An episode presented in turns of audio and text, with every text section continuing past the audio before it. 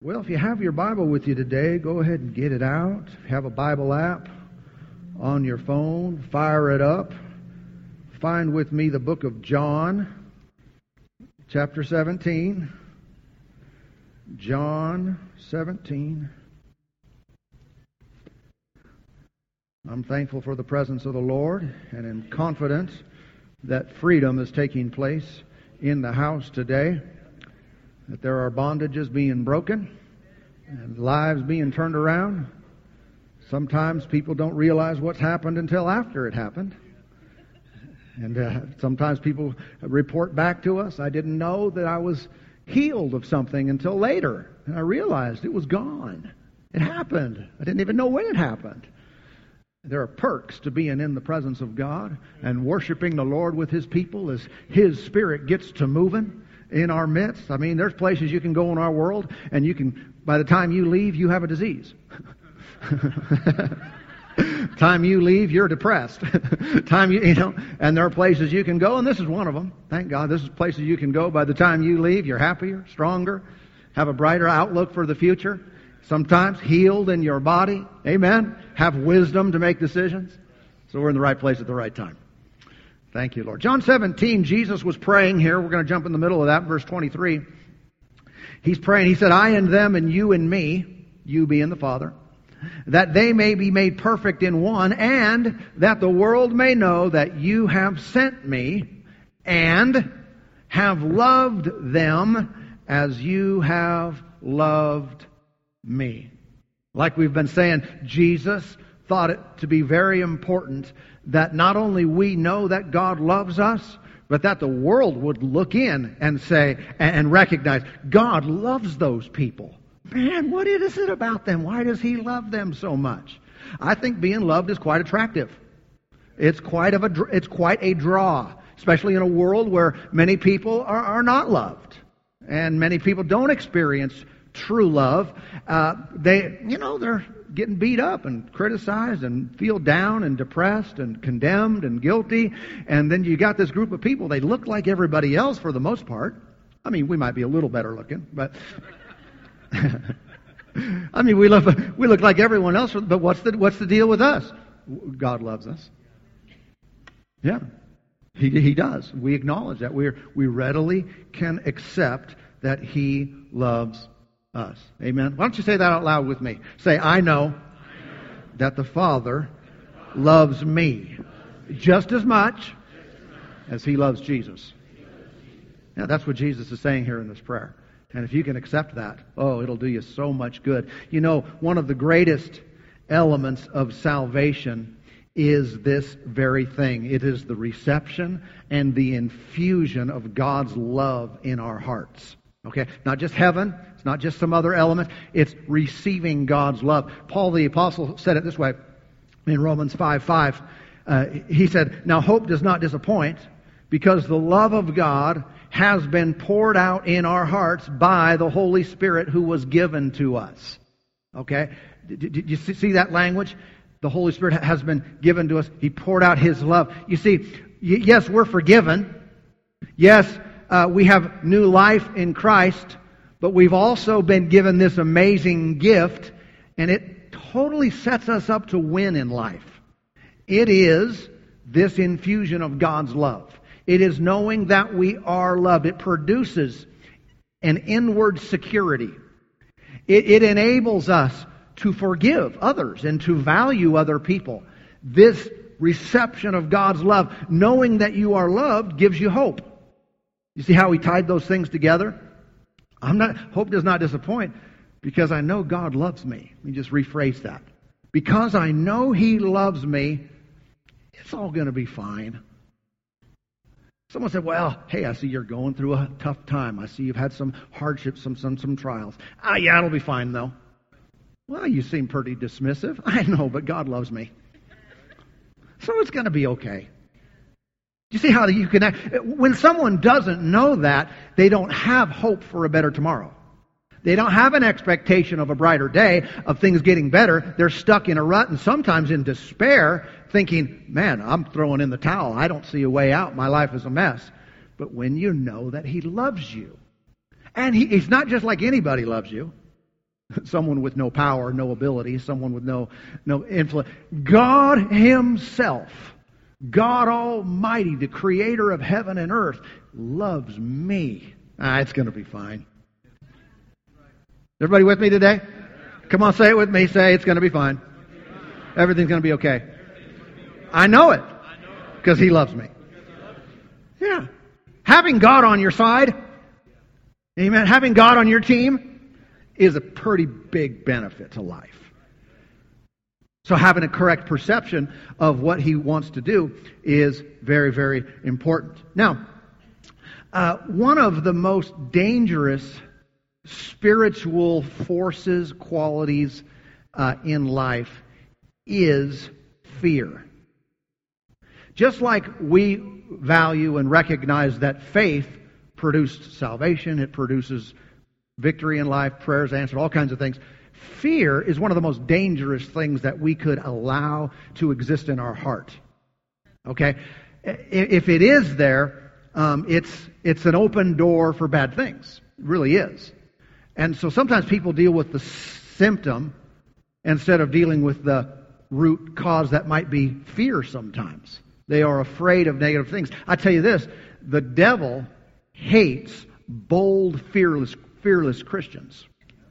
You find a child of God who has no fear. They will boldly obey. They'll boldly give of themselves. They'll do whatever the Lord asks. You're in trouble. You don't want to mess with that person. They're the person who says, God loves me, everything's fine. What do you want me, want me to do, Lord? You want me to say this, do this, go here, give this away? Hey, well, you can't give that away. You're, you're going to be in lack. No, that's how fearful people think. Oh, you can't do that. People are going to turn against you. People are going to criticize you and call you, call you all kinds of things. You don't want to do that. No, that's the way fear works in people. When you have a bold, a boldness inside, a fearlessness because of knowing where you stand with God. You'll do anything, you'll go anywhere. You have no limitations in life because it's all going to be fine. Why would my Father, who loves me, uh, direct me to do something that's not going to be fine? We're good. And so if you want to be the devil's nightmare, be that kind of person. But if you want him to be able to slap you around anytime he wants and keep you limited, keep you uh, silence, keep you inactive, then you won't do anything about the fear in your life. Okay? Uh, Hebrews chapter 2 says something about this. Hebrews chapter 2 and verse 14. If you can, look at it with me. Be more beneficial. You get more out of your time here in church today if, you, if you're able to do that. Hebrews chapter 2 and verse 14. Inasmuch then as the children have partaken of flesh and blood, he himself, that's Jesus, likewise shared in the same, that through death he might destroy him who had the power of death, that is, the devil. Okay, see how this works? Jesus, through his death, what's that talking about on the cross? Redemptive work, suffering for our sins.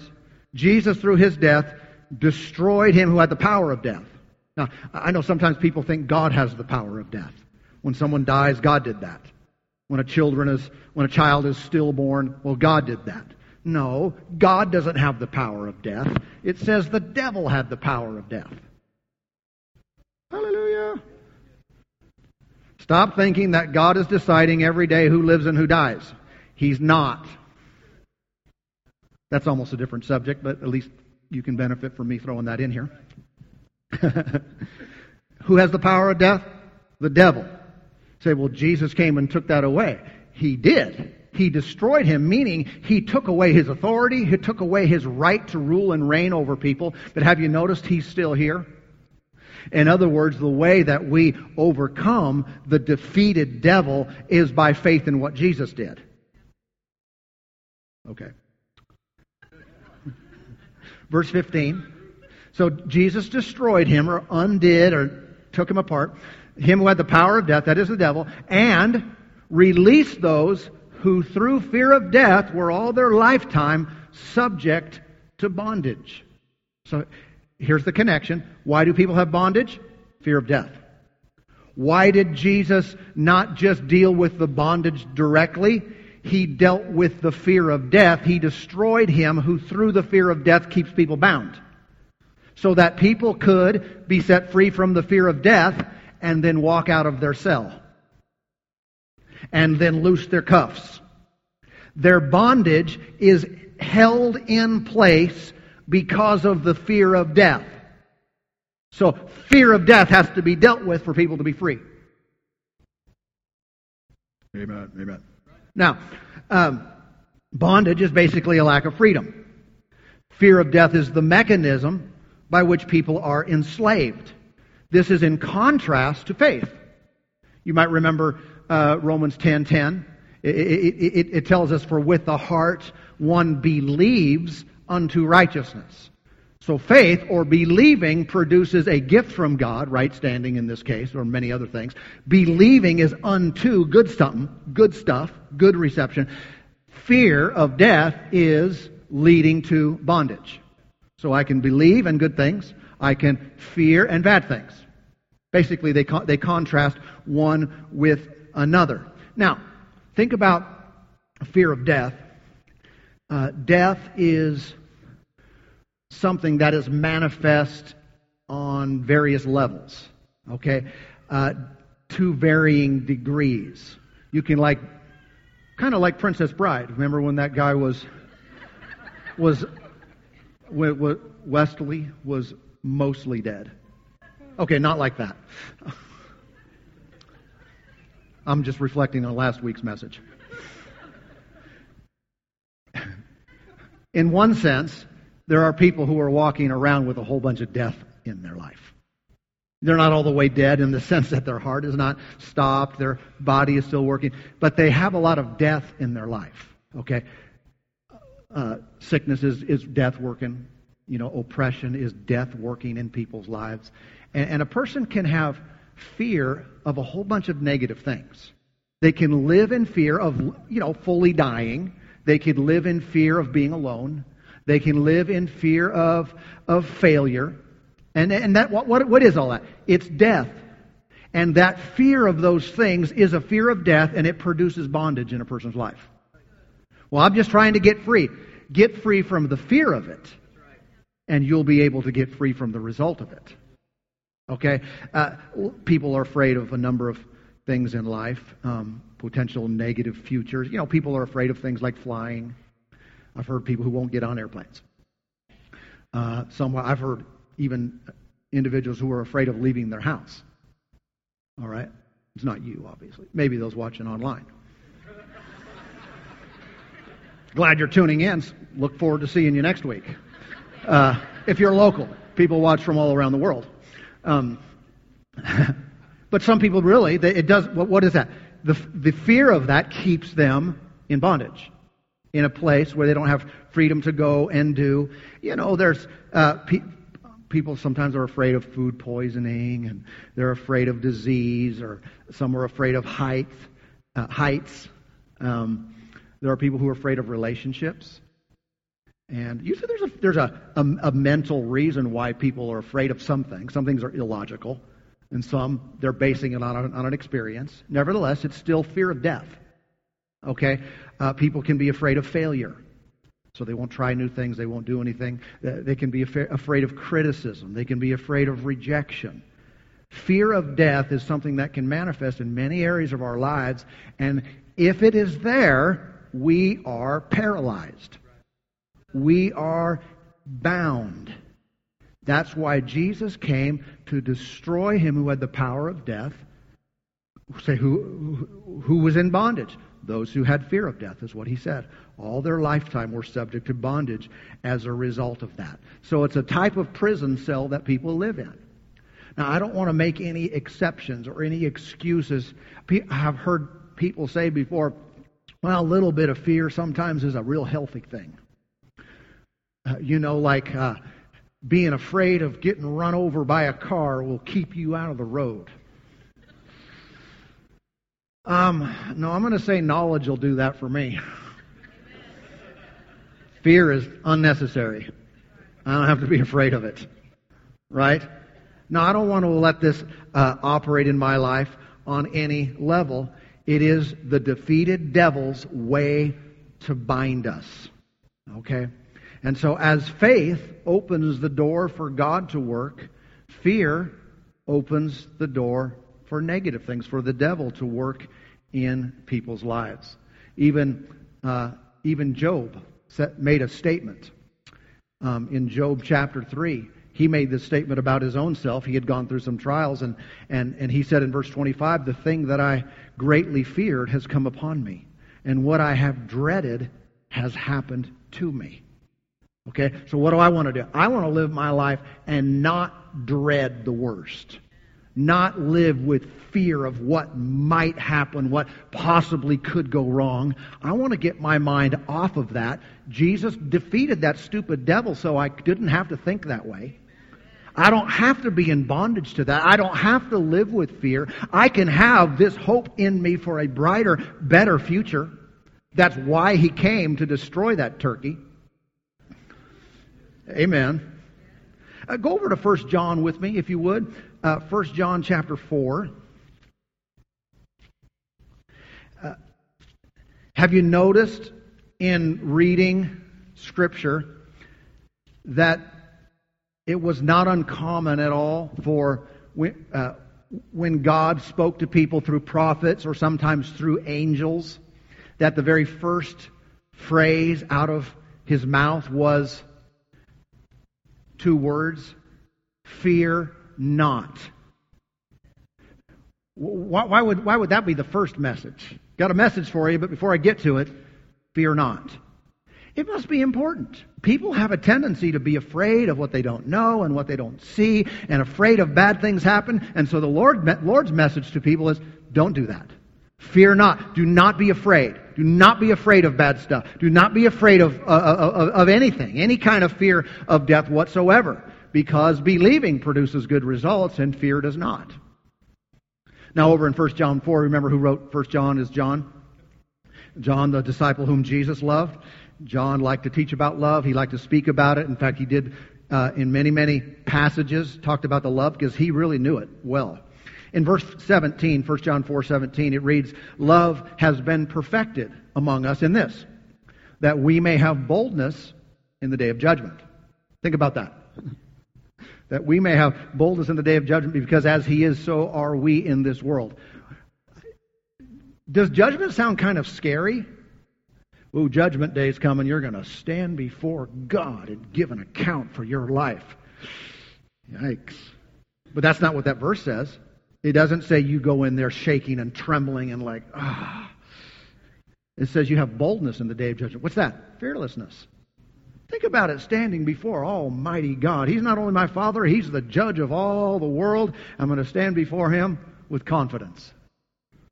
So, how can you do that? Only if you know how much He loves you only if you know how much Jesus paid for all your sins. You know you're standing as He is, Jesus is, so are you in this world. That's not even then, it's right now. I stand before God just like Jesus does. Loved by Him and made righteous. That's kind of another message, but, uh, but I tell you, His righteousness has been imputed to our account, so we can literally come before God boldly. Now and in the future when we stand before Him to give an account for our lives. Here I am. Lay it on me. Amen. Verse 18. There is no fear in love, but perfect love casts out fear. And so, if the devil brings bondage through fear of death, but yet there is none of that in love, I think I know the solution. I think I know the answer to life's many perils and problems and to the inward condition that causes people to despair and to recluse and to, and to never step out and do anything bold in life. I think I know how to fix that. It's called perfect love. He said, it casts out fear. What, what do you mean it casts it out? I, I think of an illustration I've used a, a number of times the displacement um, principle. You know, if I have a glass of fear, yeah, and I don't want that fear, I need to get rid of this fear, I can pour in love. And if I will pour enough love into my glass, my cup of fear, it will at some point be all love. Without any effort, with, without any um, real struggle to get rid of the fear, I've just displaced it. Perfect love casts it out. If I can live with a mentality and a knowledge and a revelation of God's love for me, there's not going to be any room for fear. Before you know it, I'll be acting in ways that are bold and fearless. I'll be secure and confident. I'll be a better friend, a better husband. I'll be a better, uh, a better Christian. Why? Because there's nothing in me except for God's love. That makes a pretty impressive person. And this is what does it. He said, because fear involves torment. Come on, if you've ever been afraid, you see that that's true. It's tormenting. But he who fears has not been made perfect in love.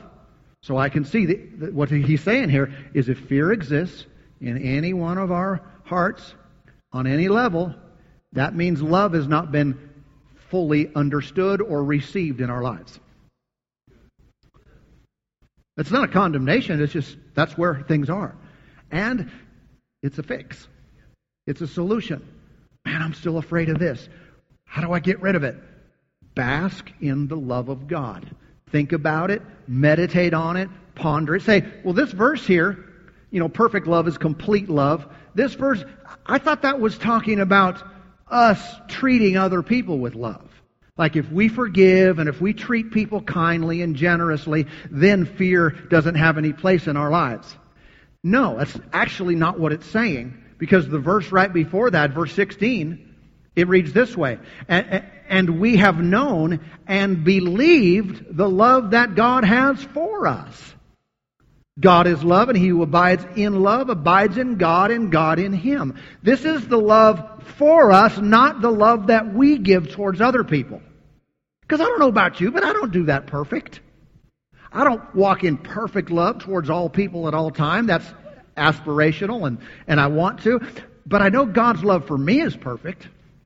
It's complete, it's full, and if I can receive that, fear leaves. Amen. And so what does it say here again? It doesn't say we'll be free from fear if we are more loving, but we should seek to live in or abide in His love. How, how, can, how can I abide in it? Uh, see, it's like it's like a, a swimming pool, like a hot tub, uh, like a shower. I'm living in it. It's my surroundings. It's where, it's the way I think. It's wherever I go. It's there. The love of God is present. It's my mentality. It's the way I think. It's the way I pray. Think about it. if you know how about God's abiding love in you, when you go to pray, you pray different. Because you're talking to someone who's like on your side. You're not trying to convince God, oh, please, oh, God, please. Who are you talking to? You don't know Him. He loves you. He is like that father waiting out at the end of the road for his prodigal son to come home. He lo- he's, he's, he's waiting for you to, I've been wanting you to ask that. I've been, I've been wanting you to, to, to, to ask me to do something. Here it is. Here you go. Make it so. How do I abide in His love? Listen to, listen to a couple examples. Because it is about mentality. It's about replaying. It's about meditating and acknowledging God's love for us. Romans 8:31 reads, "What shall we say? What then shall we say to these things? If God is for us, who can be against us?" God is what? For us. How is God's love revealed to me? Here's one way. He's on my side. He's for us, not against us. And because He's for us, who gives a rip who's against us? It doesn't really matter. I don't like what you do. That's okay. You work that out. You have your own struggles, but God likes me. He does. 1 John 4 4 reads, You are of God, little children, and have overcome them, because he who is in you is greater than he who is in the world. Now, this is a meditation. This, these are, should be our thought processes. Okay, he loves me, and he's the greater one. Man, God Almighty lives on the inside of me. I'm going to be God inside minded, greater one mentality. He's in me and He loves me. He's on my side. See, what's happening? Fear is being displaced. When I say that, when I sing that, when I think about that, fear is being driven out. Not, I'm going to admit, Oh, I'm so afraid. I got to stop being afraid. I got to stop being afraid. Stop it. Quit. The enemy wants to play that that tape over and over again in your mind. Don't help him. Say, do I need to rebuke it? Maybe once, and then just go on to thank you, Lord, for your love. You are for me, not against me. You are the greater one on the inside. Romans 8:39 says a bunch of things I summed up as nothing shall be able to separate us from the love of God which is in Christ Jesus our Lord. Nothing. So nothing I have done stops him from loving me. None of my failures, none of my shortcomings can stop him from loving me. Amen. And so, uh, living in this place is essential. What I don't want to do, well, let me, how can I, I want to give you one more verse. One more verse today, and then uh, I've got more to come. But it's Galatians chapter 5. Um,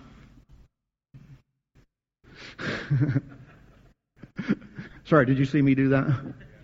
Uh, in Galatians chapter 5. But some of the things I want to share with you in the future is explaining what this love of God towards us is. Okay? It's not all hugs and ice cream cones. But it is always love.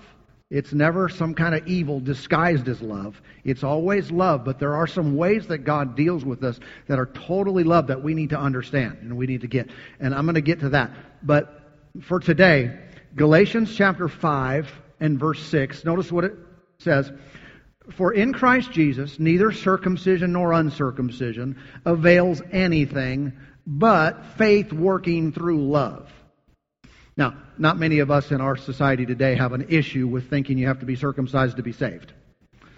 But we know how that corresponds into works of the law, works of man, human effort to be saved. That doesn't matter anything at all. He said, what matters is faith working through love.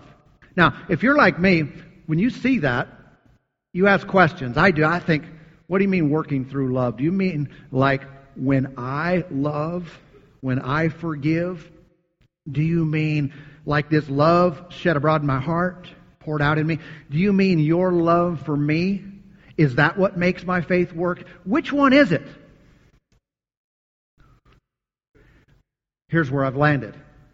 When a person receives and abides in the love of God, there's not a huge distinction anymore. I don't want to start off thinking, my faith will work when I treat everyone perfect, so that's my focus. I want to start at step one, which is believing and receiving God's love for me. And so, say, which is it? Is it God's love to us, or God's love in us, or God's love through us? Yes. But it's not just us trying to qualify to make our faith work. It is abiding in His love.